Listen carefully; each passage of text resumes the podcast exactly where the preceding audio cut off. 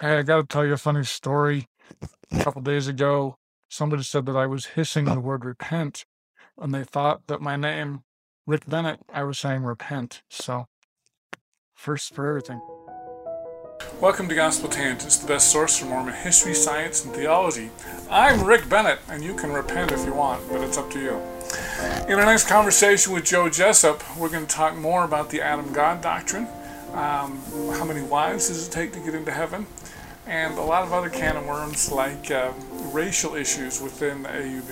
I was really surprised what a big deal that is. So you won't want to miss this conversation. Check it out. I feel like we need to talk about Adam God. I told you I'm an open book. Don't ask me questions you don't want me to spew forth on. Well, I had. Um, I don't know how familiar you are with Christ Church, the Peterson Group, essentially. Because um, I, I, was like, I don't understand Adam God at all. And they actually, I thought, gave me a really good explanation. And I feel like I have a much better handle on it. Um, but is that one of those things where the AUB kind of views the LDS as like, oh, you. They don't understand the doctrine. They're not living the fullness of a doctrine. Right. Yeah, absolutely. It, it as, as I mentioned earlier, it wouldn't. It certainly wouldn't negate their priesthood, but the, it's just something that the church just doesn't understand. It's one of the many things that the church has given up. The the the the precious truths of the gospel that the church has given up over the years, and there's a there's a handful of them uh, that the that the AUB group feels that the church has given up okay. for sure. Uh, the Adam God doctrine being one of them. So, because two things that I want to talk about with that. So, Lindsay Hansen Park, I don't know if you know her. She has a sounds familiar. I recognize the name, but I don't know. She has yeah. a podcast called Year of Polygamy, and okay. she's also the Sunstone director. Okay. Um, but one of the things that she said on my podcast was the reason why the LDS Church de-emphasizes Adam God is because if you believe Adam God, you have to believe polygamy. Now, I, I, I mentioned that to uh, David Patrick, who's the president of the of 12 in Christ Church, as well uh-huh. as Benjamin Schaefer, who's a 70. And they said, You can believe in Adam God, but you don't have to be a polygamist.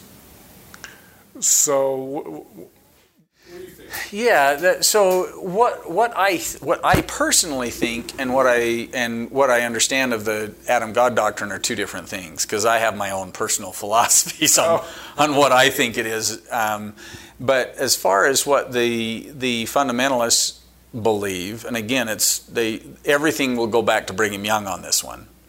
They'll find you'll find little slivers of it in Joseph Smith, but the, the, the, if you're mining on the if you're going on a mining expedition for Adam God doctrine, the, the nuggets are in Brigham Young. you might find a flake or two with Joseph Smith, but really, do you think it went back to jo- did Joseph Smith teach Adam God? I don't think he did. If he did, I'm not saying that he didn't maybe allude to it, but it was well, not some King Follett, right? Yes, because you talk about the King uh, Follett ser- um, sermon at, at his funeral and things like that. So you certainly have things that you know you want to read between the lines. You could say, yeah, okay, this certainly would encompass and uh, and could fit within that. But it's Brigham Young who really codifies it and really starts teaching it that that Adam is the literal physical and spiritual father of Jesus Christ and, uh, and that Mary is one of God's wives. So it's Adam and Mary who get together that end up having Jesus Christ in the Immaculate Conception, or if you put it that way, the not so immaculate conception. Would we? Oh, this is a can of worms. Um, I, I was just talking about, I'm trying to remember, I just talked to Todd Compton about this because um, we were talking a little bit about polyandry. Would Mary be polyandrous since she was married to Joseph and Adam? Sure. Yeah, in, in that regard, you could you could say that, but you know, Joseph would. Yeah, yeah, you're absolutely right. You're you're opening up a can of worms there of you know how do you describe who Mary is? Right. Um, so yeah, so that's that's the essence or the basics of what the Adam God doctrine is. I remember having a, a discussion with my my dad once, and I because I I never just on a personal level, I've read all about it, and it just doesn't. It, me personally, it doesn't make sense. It, it just Adam God doesn't make sense. to me, it doesn't. Um, but I can sit down with my brother, and we can debate for three hours, and to him, it makes perfect sense. Absolutely perfect sense. To me, it doesn't. I, ca- I can't make it add up. And so, but one time I was, I was kind of got into a bit of an argument with my dad, and I said, I said, why, why are we, why do we care so much? Like who ad, who God is? And and he, he told me, he said, well, it, it's your it's your duty, it's your priesthood duty to know the very nature of God. And once you understand the very nature of God, then you can understand what our true potential is. So, the Adam God doctrine, to me, the way I understand it, is not so much about polygamy as it is about the potential of who God is. That that's what you can become. That you're going to eventually become an Adam. That those those, those Godhead those the, the, the gods. And you need all these extra wives to populate the planet, right? well and you need you need wives to populate the planet but more more polygamy is not just about population. This is one of the misnomers that people uh, um, have about polygamy. They think that it's about having the, the, the two big ones they think it's all about having kids that's but it is important. I'm not saying that it's not. And that it's about the sexual desires of a man I'm not saying that those two things aren't present, but they're certainly not the, the absolute reasons. The reasons for polygamy is not just to go and have more children, although that is part of it, because the more children you have, the bigger your kingdom becomes.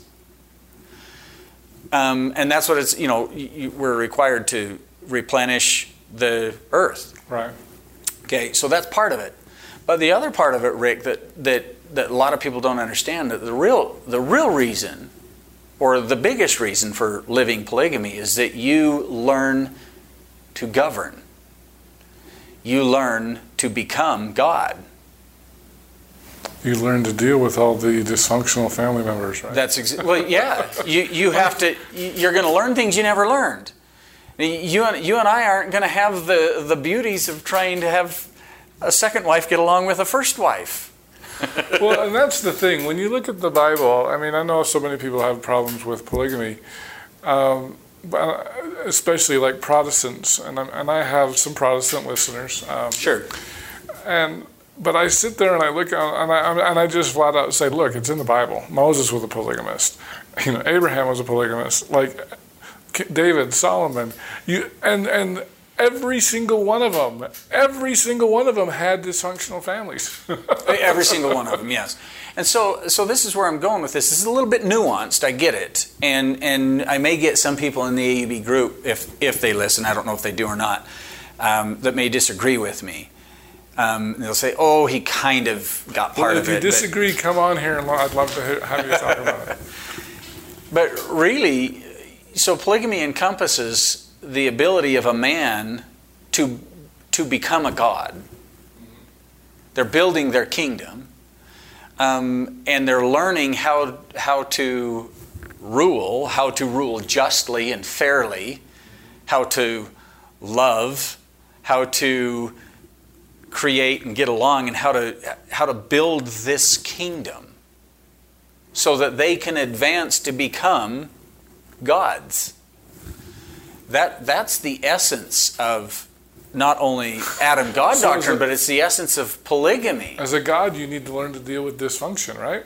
Well, yeah, you better. I mean, because we know from the pre-existence Look that even world. Lucifer was in in the very existence. You know, he was right there. So we don't ever get away from it. We don't ever get away from dysfunction.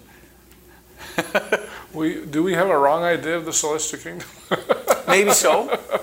Maybe so, but that's that that's a that's a really when you start talking now we're talking really deep doctrine and nuances here, right?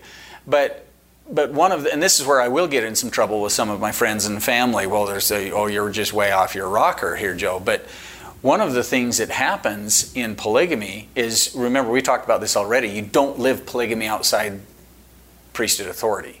Otherwise, it's adultery, right? I would actually argue, it's my, my personal belief, I'm not saying this is doctrine, I'm not saying I'm 100% right, but from what I've seen, one of the, one of the problems with polygamy is priesthood authority. because what happens is when you're taught that you can only go to the celestial kingdom if you live the laws that the gods live, if you want the blessings of Brigham, you've got to live the way Brigham lived. Well, if you teach that, that you, you now suddenly put a huge weight on that doctrine. It's a big, heavy weight.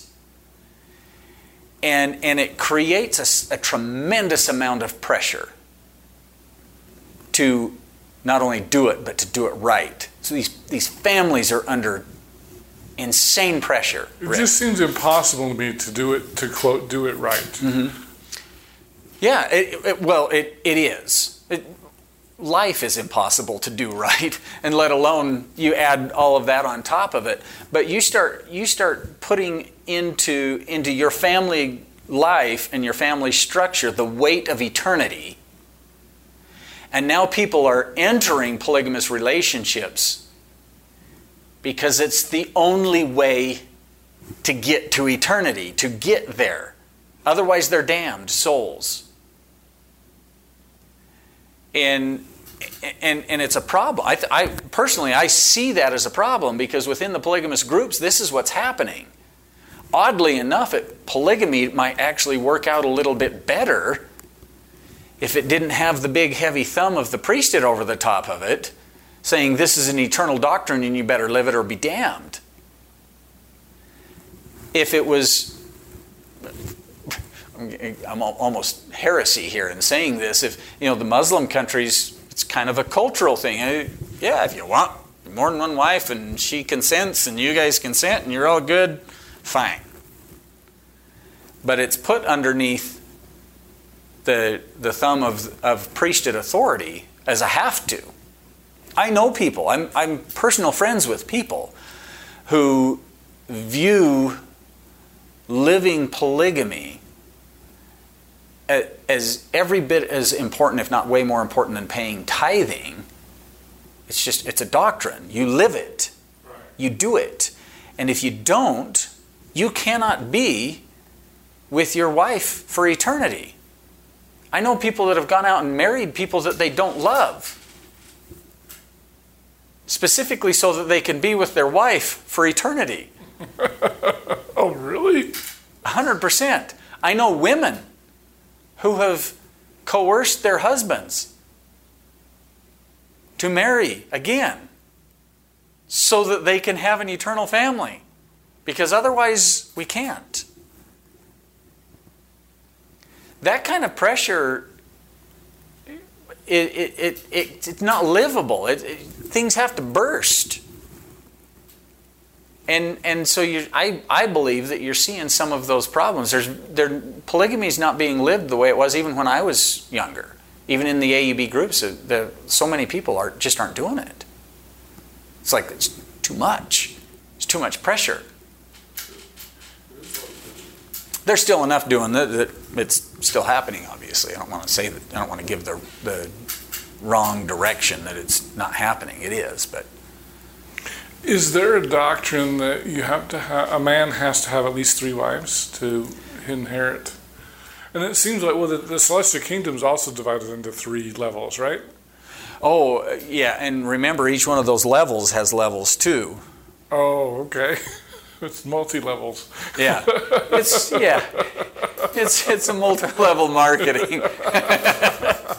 no, yeah, but each one of those, yeah, there's and and, and I grew up t- thinking and believing that if you didn't reach the very very tippy toppy of the top, That anything less than that would be pure hell because you knew that you should be here.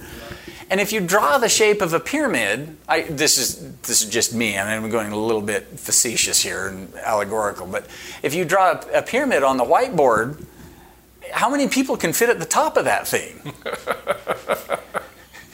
one of you can. Right, right. And that's one of the problems with what's happening in the fundamentalist groups. They're, they're so fundamentalist. The fundamentalist groups, the very nature of fundamentalism is not to reach out and include and gather.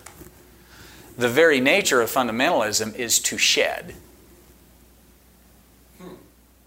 And, and so every time the skin is shed, or every time there's a winnowing, you're separating the wheat from the chaff.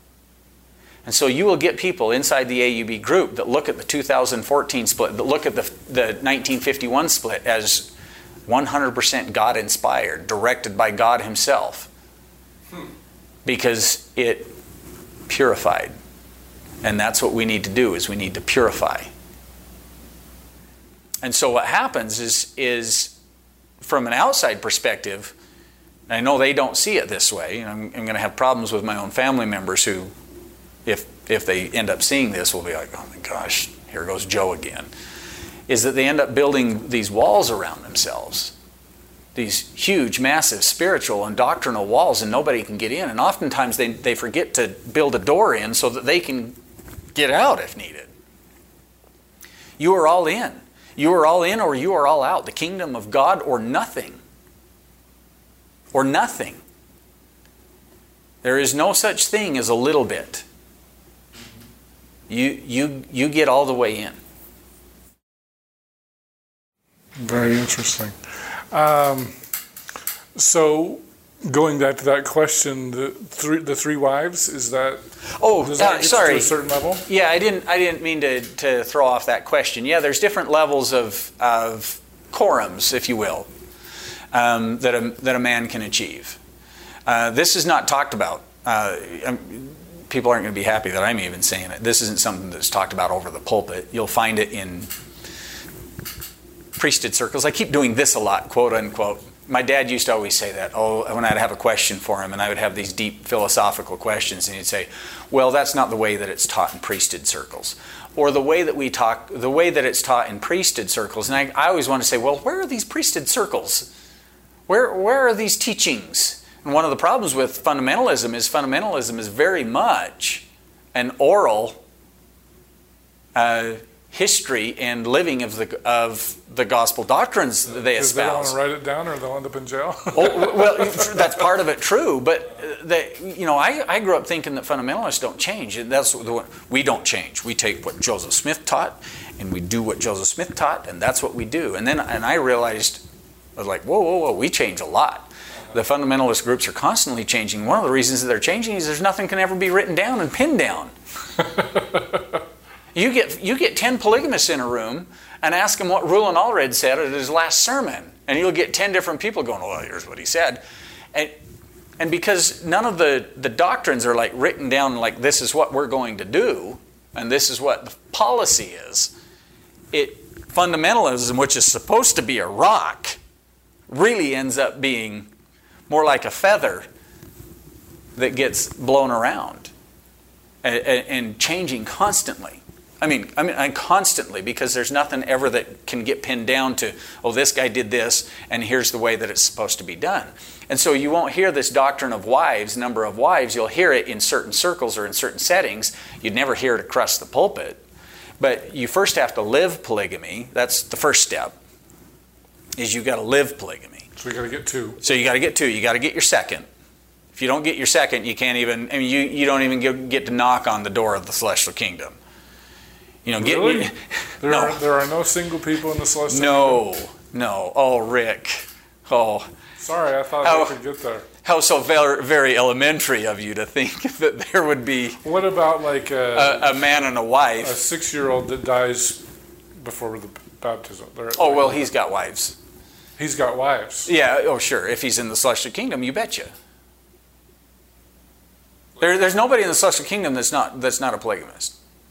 Okay, so You can't get there without being a A six-year-old boy dies from leukemia and marries the six-year-old girl who died from leukemia, and then gets another one or something, or is that? Well, we don't understand exactly how those work, but what we do know is that you won't be in the celestial kingdom without living the highest laws of celestial plural marriage. That's the pinnacle doctrine. The LDS are all going to the terrestrial kingdom.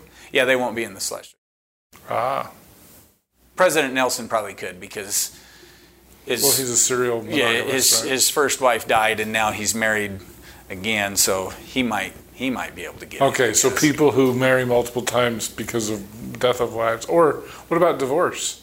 Uh, Because yeah, you know, in the LDS, you're not, you're still sealed. Sure. Yeah. Yeah. So yeah, you're just not going to get in without the blessings of polygamy. You're just not.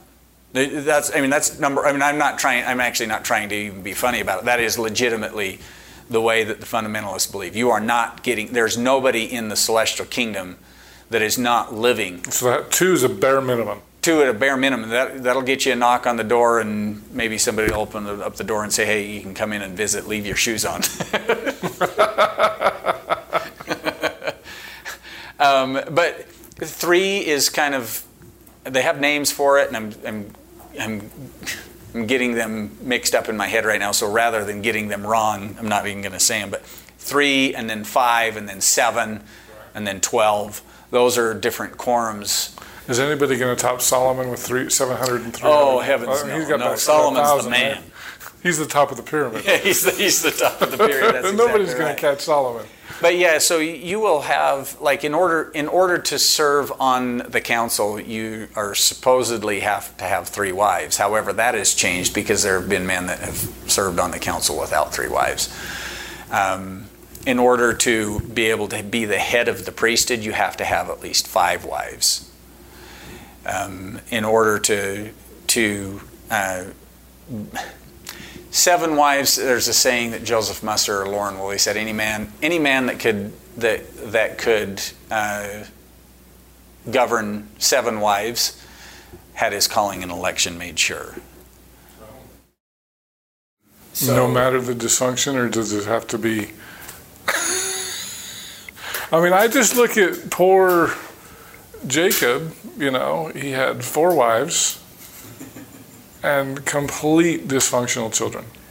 oh yeah there's dysfunction all over the place it, yeah I don't, I don't know.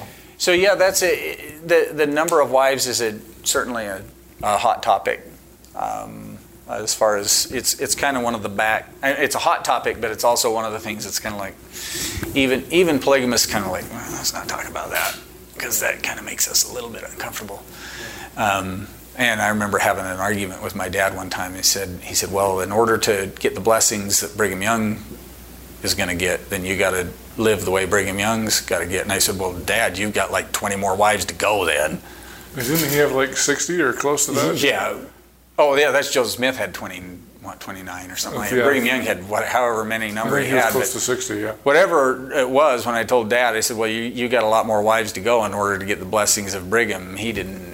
It was one of those awkward moments that I, I love my dad, but it's one of those awkward moments that I had with my dad where he's like, kind of caught in his own stew, like, "Oh, that doesn't make sense, does it?" Yeah. Huh. so yeah. So that's you know that's that's a big one, and and of course the black issue is another b- big issue within the fundamentalist movements as well. But you know that might have to be I don't know what you have for time wise, but that's that's a whole nother. Is there more to go? I thought we covered it, but is there more? Oh well, if you uh, if you're I'm here at your request, so you can however you want to. Well, what else can you tell us about do. the black issue? I, Well, the the black issue is one of Well, those. The reason I bring it up is because of how it really separates the the the fundamentalists from the from the mainstream church. This is one question that I have. Um, I don't know how how much people like in the AUB have studied like Lester Bush's stuff. Um, it, Very little. very little, Some have. because you know I look at Lester Bush, Newell Bringhurst, um, Paul Reeve. I mean, Matt Harris especially is going to come out with an Oh, yeah, amazing yeah, book. I cannot wait to have that Harris back on. But um, in my because priesthood ban is one of my favorite issues, and I feel like I've documented pretty well five, six black men that were ordained before Joseph Smith died, um, and then there's a guy named Warner McCary who Brigham Young in 1846 said there's a fine African elder in Lowell, Massachusetts, and he was referring to Walker Lewis. Mm-hmm. Um, and so Brigham Young was favorably disposed to um, blacks having the priesthood.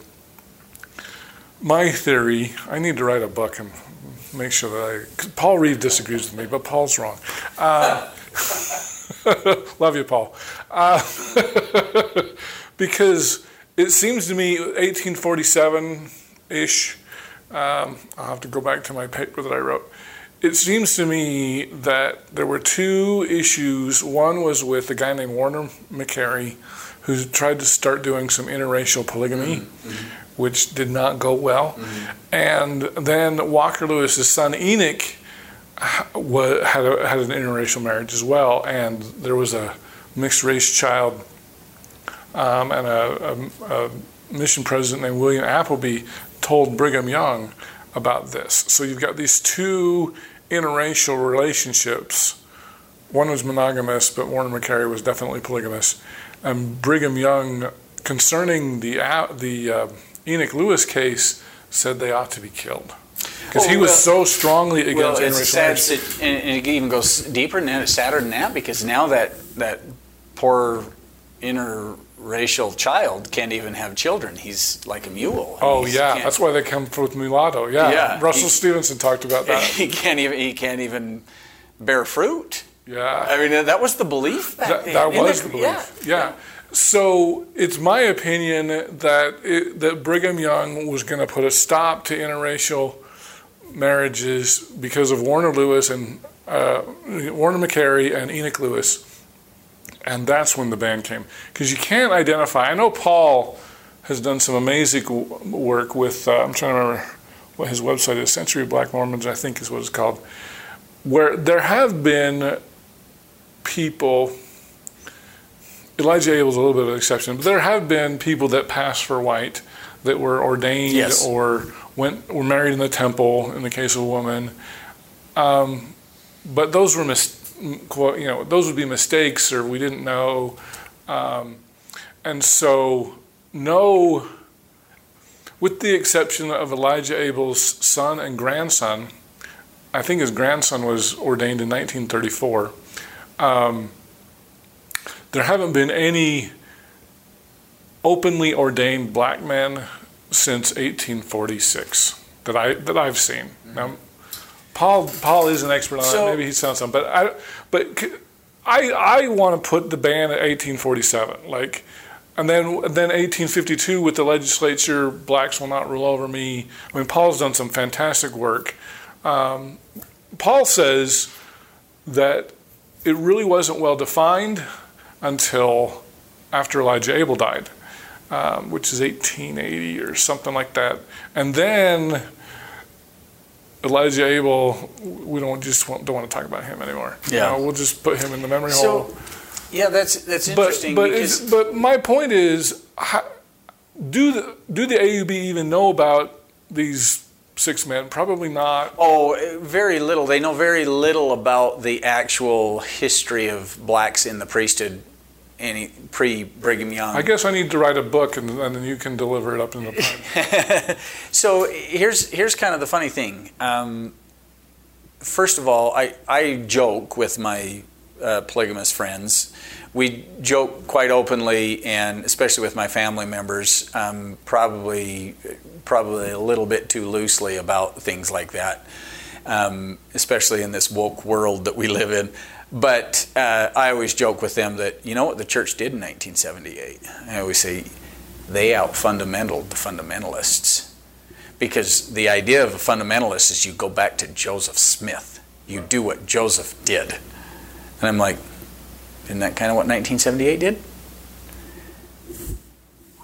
All the way back. They, they went back over the top I mean, Spencer W. Kimball went back to Joseph Smith. He didn't go back to Brigham Young. Exactly. He went back to, he went back to, to Joseph Smith. Now, you could get uh, probably a, a hundred more people on here that know way more than me about blacks in the priesthood and blacks in the church pre or 1847 and post 1852 and pre 1978 and all that kind of stuff.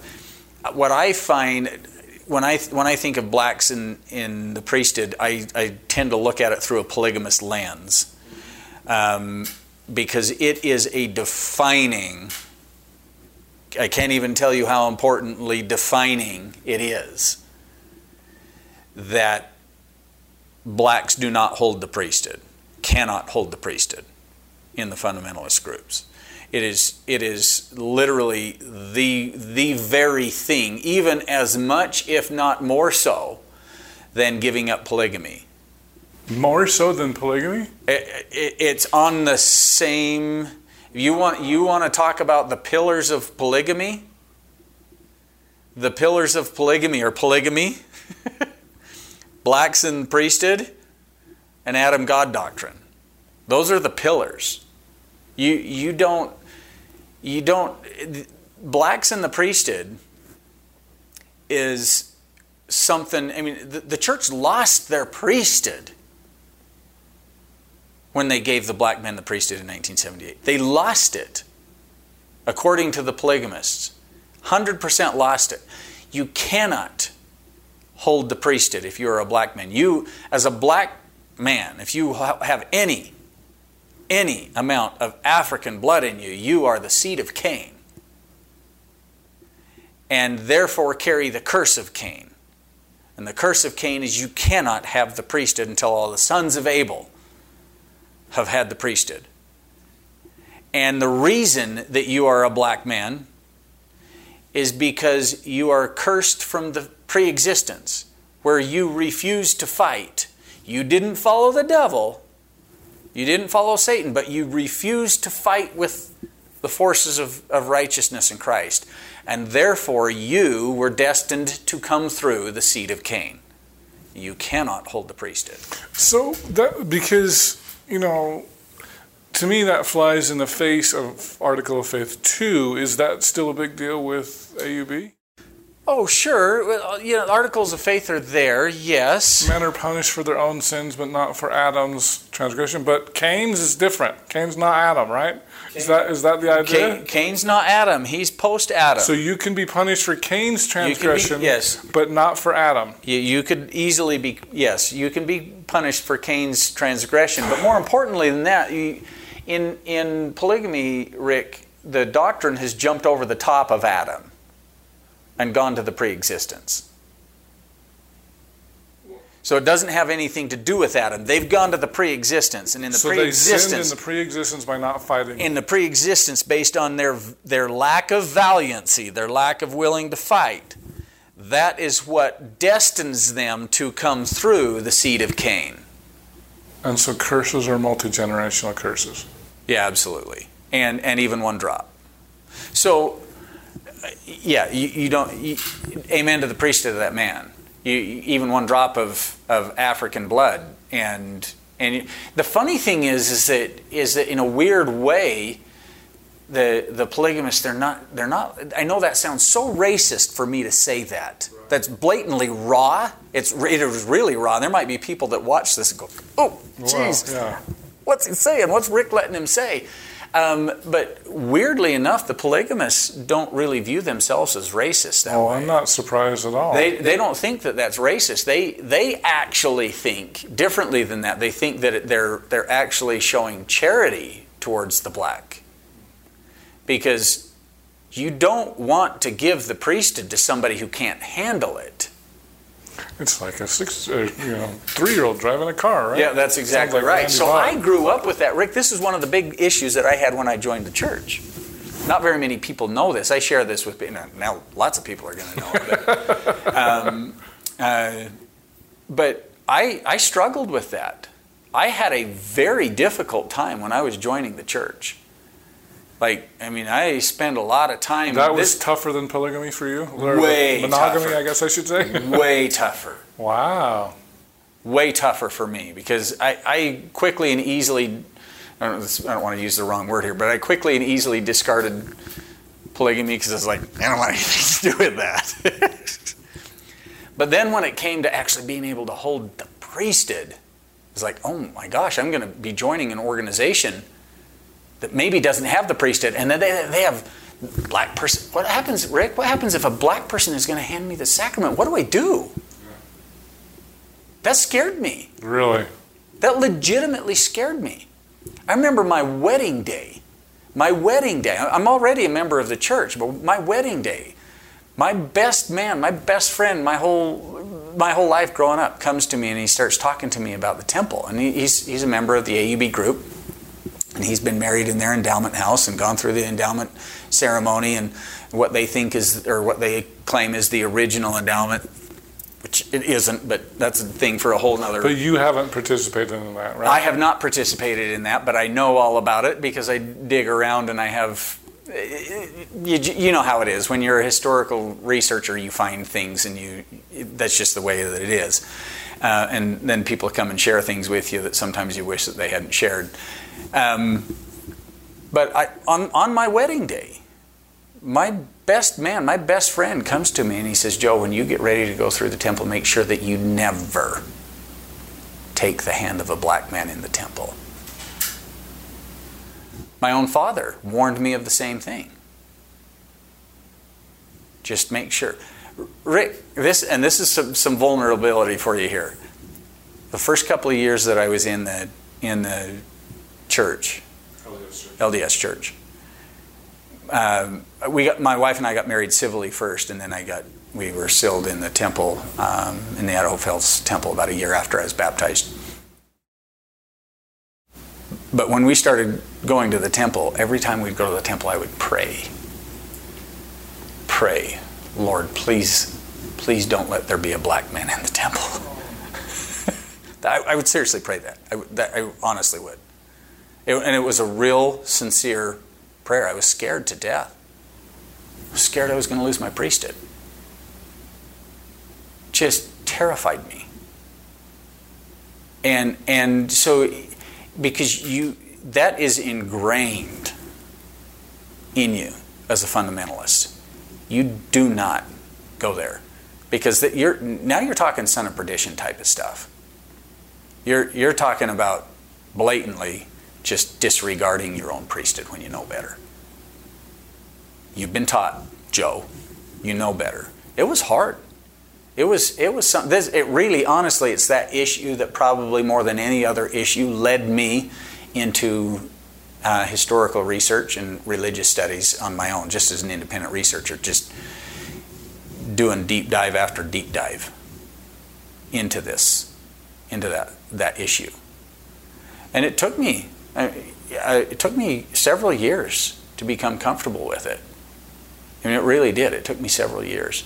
Um, and one of the things that's hard right now is this is this is probably one of the biggest hangups that people in the fundamentalist groups when they leave the fundamentalist groups and come to the church it is one of the biggest hangups they have it's hard for them and and as church members we want to roll our eyes at them and say oh just oh that's so crazy and, and, and it is but you're trying to rearrange 20 years or 40 years or a lifetime of wiring.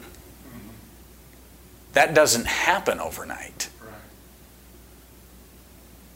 That just doesn't happen overnight. And it didn't, it didn't happen overnight for me. And, it, and I, I had some experiences that helped me get through that in a really unique way that, that I've never looked back on.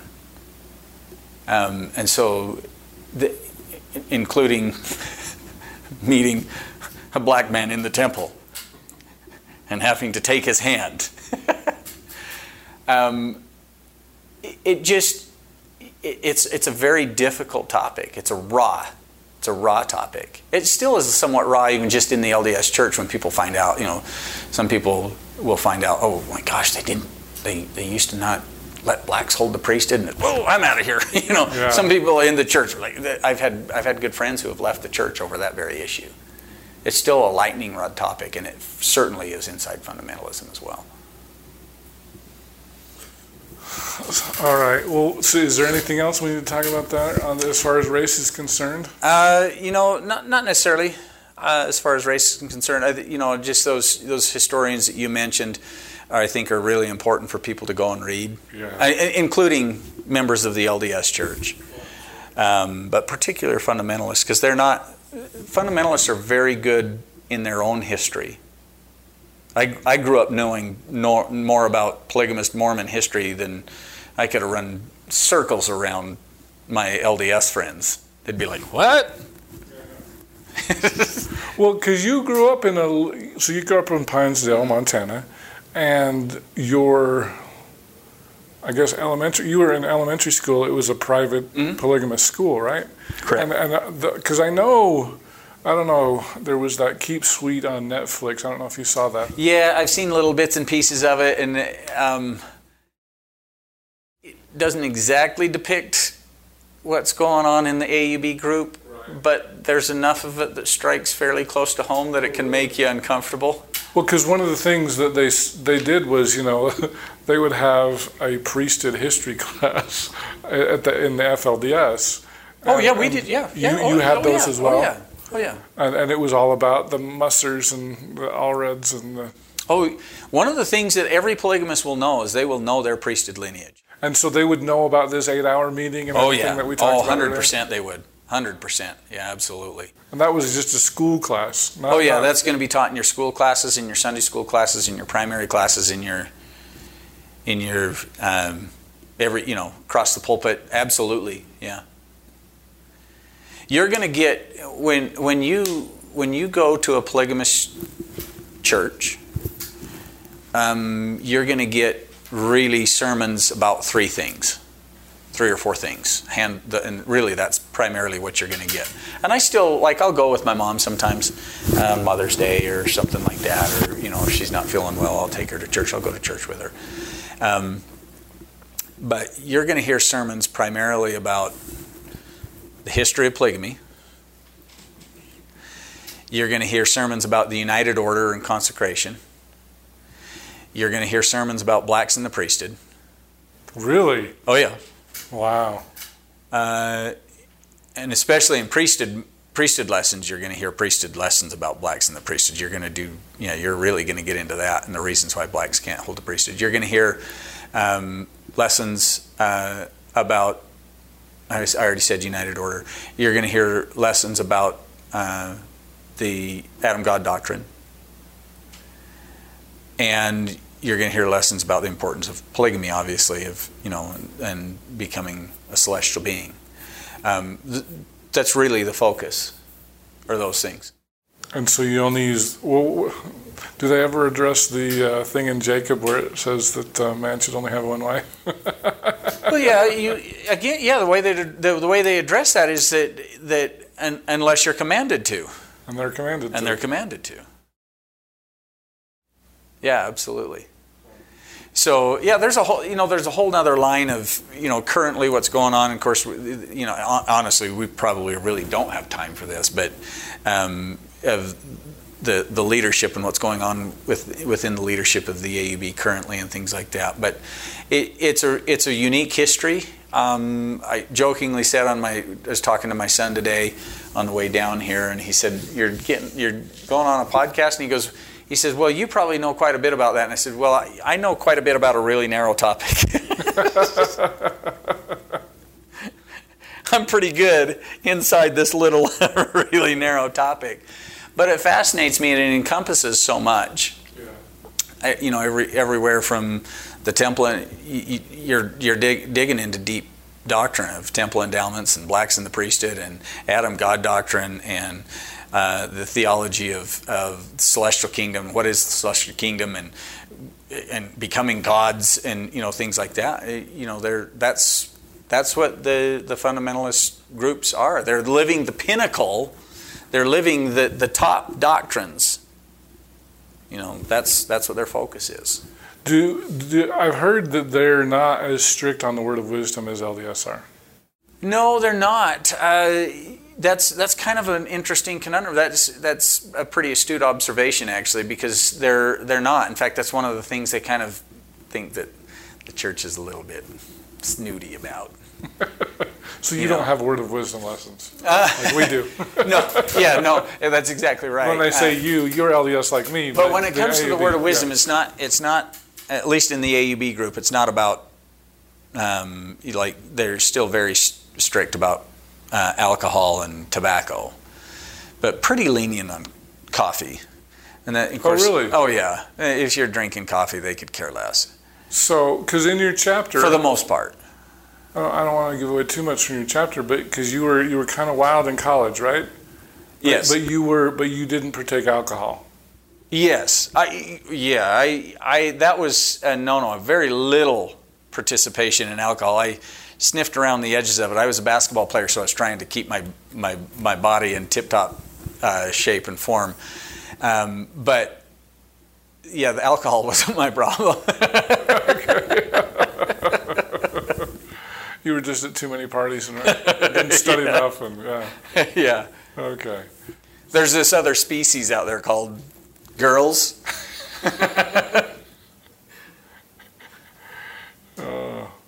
Well, I, I don't want to give away too much because you need to read that book. Um, well, it's a long book, but anyway, uh, Newell, I just had Newell and uh, Newell Craig. And Craig Foster Yeah. on, so um, Great guys. Yeah, they're awesome. So, trying to think, what else is there that we should know about the AUB? I, I am admittedly an apologist, both an, an LDS apologist and somewhat of an of a polygamist apologist. Um, I, But you're also a little bit of a heretic, aren't you? yeah, yeah. Well, I'm a lot. Of, I'm a, I'm a little bit of a lot of things. um, I, I I 100% disagree doctrinally and theologically and all that kind of stuff with so much of my good friends in the fundamentalist movement in the AUB. Um, I disagree with the way that my I love my dad and love my mom and, and, and my dad's wives had an incredible family. We really did have an incredible family and a unique way of growing up. I wouldn't trade it for the world. Um, but I, I disagree. I don't want. I didn't want to live my life that way. But the but I also don't want to tell them that they can't live their life that way. And I think that there's too much of that. Like we want, we want to tell them the way that they can't. You're not supposed to live your life that way. So I'm a bit of an apologist that way. Um, religious libertarian, maybe. um, the thing about the AUB is the AUB, and this is I, this this is I'm trying to thread the needle here a little bit. The AUB traditionally has not been a group that has been out there and in the headlines, and you know they've really Until Kody Brown. Yes, until, until Kody Brown. Yeah. Um, they've kind of really honestly tried to stay to themselves, sti stick to themselves, live their, live their life, live their doctrine, leave us alone, we'll leave you alone, we'll just be fine. Um, they're, they're not trying to say they, for the most part, their history is full of live and let live, even though they have inside themselves have winnowed and, and separated wheat from chaff. Um, but as far as the outside world is concerned, they haven't tried. They haven't really tried to go against the grain too much. They've tried to integrate. Might be a good word. They've tried to integrate into the world and be not of the world, but you know, or part of the world, but not of the world. I think is how you say that. Um, but th- that is changing. It is unfortunately changing, even in the AUB group. Uh, What do you mean, unfortunately? There's less and less of, of that openness. And I see the this is these are the things I started talking to my dad about before he died. As far back as 2005, I said, you know, there's something that's starting to happen in the AUB group. They're starting to close in. They're starting to solidify. They're starting to close in. They're starting to shut out the outside world. Uh, that's starting with the with the this you know this jumping and this appointing of who the next successor is. That's going to cause big problems for them. It may not cause big problems right now, and it has caused big problems for him, but it may not cause big problems with Dave Watson. Dave Watson's a really good guy. I know him, he's a good guy. Um, it may not cause problems with him, but eventually that policy, it, it's a hand grenade with the pin already pulled. And it will explode and lead to more splits and more fracturing. It, it, it, it just will. That's what happens. So that's one thing that is happening. So you think the LDS succession based on seniority provides a lot of stability? Oh, it, it provides a tremendous amount of stability. Because now we don't know the inner workings of the quorum of the 12 apostle, but we 12 uh, apostles, and I'm sure that there's some some inner workings that we would be like, whoa, that's crazy and that's wild. They probably get into some pretty good uh, arguments and some open debate and things like that. But but what we also know is that brother so and so or elder so and so who might have really strong opinions about something, maybe he does, and maybe he's loud and and out there about it, but he might not ever be the president. I mean, I've heard rumors, you know, when David O. McKay died, Joseph Fielding Smith was next in line, and he was 90 two, I mm-hmm. believe, mm-hmm. and suffering from age. Sure. there was talk about jumping uh, over him, and uh, well, I heard a deal was struck. And President Hunter, the same way, was very, very old. Right. With President Hinckley, who was seemed to be have abundant energy forever. right. So, are you saying that the fact that we kept that we we kept with that kept the stability? Oh, I, I 100% believe that, that that is one of the things that, is, that has led to the stability of the LDS church, is that there is not that vying for political position, the politics that, can be pl- that could be played at the highest levels. I mean, the question comes what happens if somebody's senile? it's bound to happen, right? Uh, the, the I, next I, in line I, is going to be senile. It may, it may, have already happened. I don't know. Um, but yeah, you're right. It's probably bound to happen. So, you know, but that has been one of the stabilizing forces. I, I honestly believe that that is a, one of the rudders that has helped guide the LDS church and, and allowed them to grow and to, to keep themselves, for the most part, on, on a safe track. Inside the fundamentalist communities, it leads to these one man rules, and you know the head of the priesthood, and and, and he's just almost like an, an oligarch in in so many ways, and and starts ruling with an iron fist and because that's the nature of man. What does Joseph Smith say about the nature of man? Is unfortunately as yeah. soon as they get a little bit of authority, right? Well, I mean that's exactly what happened in the FLDS, right? With, oh, yeah. Rulon Warren, because Rulon, his big thing was one man rule. Mm-hmm. I mean that's you know that I'm I'm so glad you brought up that because one of my big questions, and, and I hope you can answer this. You know, I know Anne Wilde is a is an independent fundamentalist, mm-hmm. and one of the things um, that she said was, well, you need to find somebody with priesthood authority. So, but if you're an independent, do you go to an AUB member and say, hey, will you marry us or whatever? Sometimes they do. And so they will marry people outs, outside the faith? That has that has happened, yes, but generally speaking, they would say, no, you need to join our group you need to join our organization in order to do that. Yeah. So do you, they join for a month and then? Oh yeah, yeah, oh yeah. That you know, we we grew up with, um, you know, we were constantly warned that the the independent young men from independent families who had no priesthood head, who had no priesthood lineage, priesthood authority, they would constantly be coming to our dances and looking to to pilfer off and and and, take these young women out of the AUB group. And, and sometimes, you know, you'd get somebody, one of the Barlows or one of, you know, somebody like that that would come in and hang around the group for a little bit and marry a girl and then they'd be gone. You know, stuff like that would happen. And so you, are constantly on, on edge about that, that type of thing. Yeah, you, you learn to, to kind of keep an eye out for that. They don't like that happening. And I guess sealings do they have, they don't have to happen in the temple. and and probably haven't happened in a temple in the AUB very much. No, but they do have an endowment house now. Since since uh, they they started building that in the 1980s, mid 80s, and so you, in order to to be sealed, you need to go through the endowment house. Well, because I know there's stories. Of or the temple in Mexico. They do have a temple in Mexico. The AUB has a temple in Mexico. Is that the only temple? Yes, that's their only temple. Because I've heard stories about, especially when between 1860 and 1890, they would just seal people on the train. they would just have a sealing ceremony. Sure. Or, or whatever. So, you know, I remember Anne said, you don't, it doesn't have to be in a temple. Yeah, it, it, would- it would be nice if It you would could. be nice if it could. But That- if- that's much. That's much more of an independent line of thinking, okay.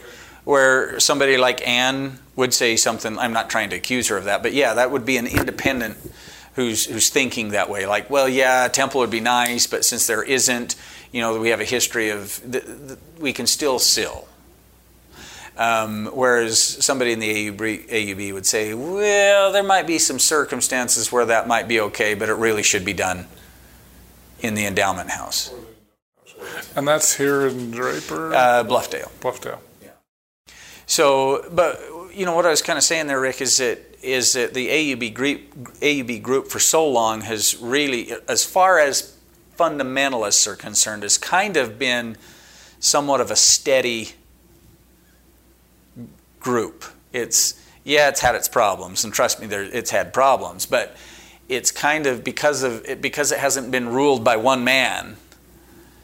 It, it it's able to kind of shift and move just a little bit, and, and allowed to kind of stay somewhat the same. Even the doctrines and things like that will kind of change, but it, they don't go off in these wild hair tangents with one man saying you got to do this, and all of a sudden they're appointing brides and weird stuff like. But that has been introduced. We we call it uh, among the AUB people and and friends of we'll say yeah that's the path. To, we call it the path to Short Creek, Oh, and you can see the markings. The trail markings are in the AUB now that lead to Short Creek. And, and if you pay attention to what's going on, you'll see some of those things cropping up. Women can't pray in public anymore. they used to be able to pray. Oh, do they do they bless the sick? Do women bless the sick? Uh, that has happened. Uh, it's not something that is regularly done, but More like in an emergency or something. But that that type of thing has happened. With oil? Um, probably, I wouldn't be surprised. I don't know of a specific incident, um, but you hear stories of like nobody, there wasn't a priesthood holder around, so sister so and so or two women got together and took care of it. Um, those are older stories. I don't know of any any recent. You know, those are like early polygamy day stories. They kind of follow the LDS and say, call the elders if you can. Yeah. Um, so you know the, the all the markings are there. Unfortunately, in the AUB group right now, it's one of the things that really concerns me. Um, I'm not I'm not part of the AUB group. I have family, obviously, that is. Um, and I get a lot of people who say, "Well, why are you even concerned about this? You shouldn't even be concerned about it." Well, I'm concerned about it for a couple of reasons. One is I'm, I'm a history nerd and I, I like to dig into history, but I'm also concerned that that families can get torn apart, and they do, and they have, and you're seeing you're seeing some of that same stuff right now. There's a lot more uh, follow the leader. The council members are now being referred to more and more as apostles, and the head of the council is more and more referred to as a prophet. And they they are the living oracles, and they are the deciding factor on any decision. Um, and so you're seeing some of this stuff crop up. Um, you're seeing cover ups of child abuse and sexual allegations um, among some of the leading people in the group that were just kind of washed under the rug, like, ooh, let's not talk about that. All of the markings are there in the AUB group of, of the same markings that were there if you study the Short Creek group and what happened there and, and where they're at with Warren Jeffs and all of the mayhem that has happened. Um, I'm not saying that history re- will repeat itself, but we often hear that, uh, you know, maybe it's not repeating itself, but it does rhyme. and and so when you start to look at that, you're seeing those same things happen in the AUB group.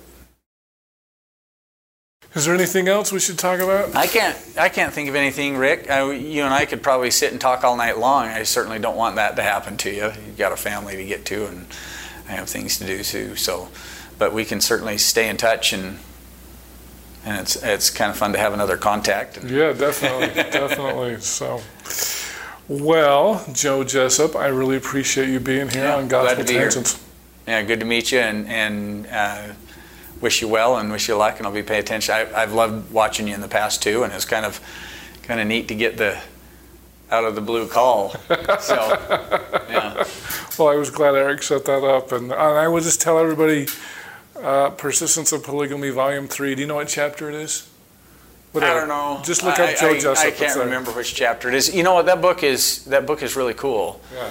Um, there's there's some really cool stuff. Eric Rogers is in there too. His chapter on Reuel Allred. That's a that's a chapter about Reuel Allred's first marriage and his journey out of the church and into polygamy.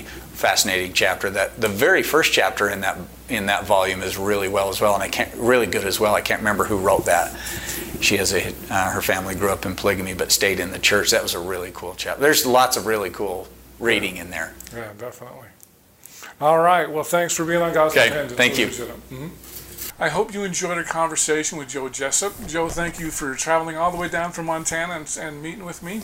We'll have to get together again, maybe for March Madness or something like that. So, thanks again for being on Gospel Tangents.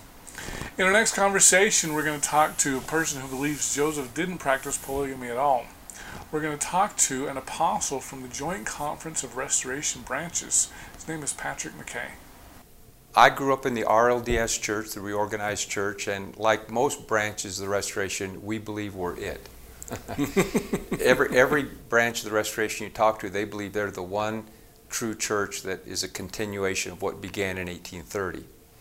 And you know, as I was reading section one one day, it's in your Doctrine and Covenants section one and in ours, he refers to this as the only true and living church on the face of the earth, speaking to church collectively and not individually. And I paused and I thought, what does that mean collectively?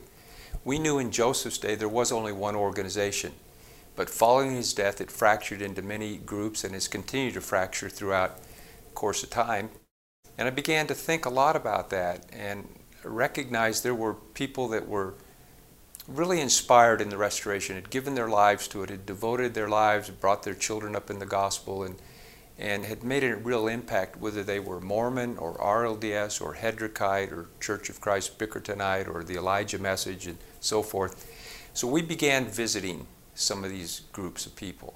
If you like what we're doing here on Gospel Tangents, please become a paid subscriber at gospeltangents.com or patreon.com slash gospeltangents. We've got full transcripts on our website at gospeltangents.com. And if you'd like to check out some of our other conversations, click over here. Thanks.